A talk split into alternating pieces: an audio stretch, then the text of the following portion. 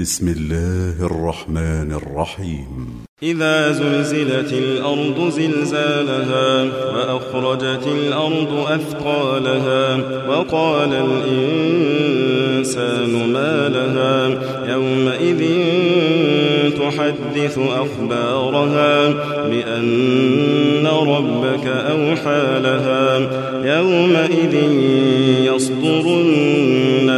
أشتاتا ليروا أعمالهم فمن يعمل مثقال ذرة خيرا يره ومن يعمل مثقال ذرة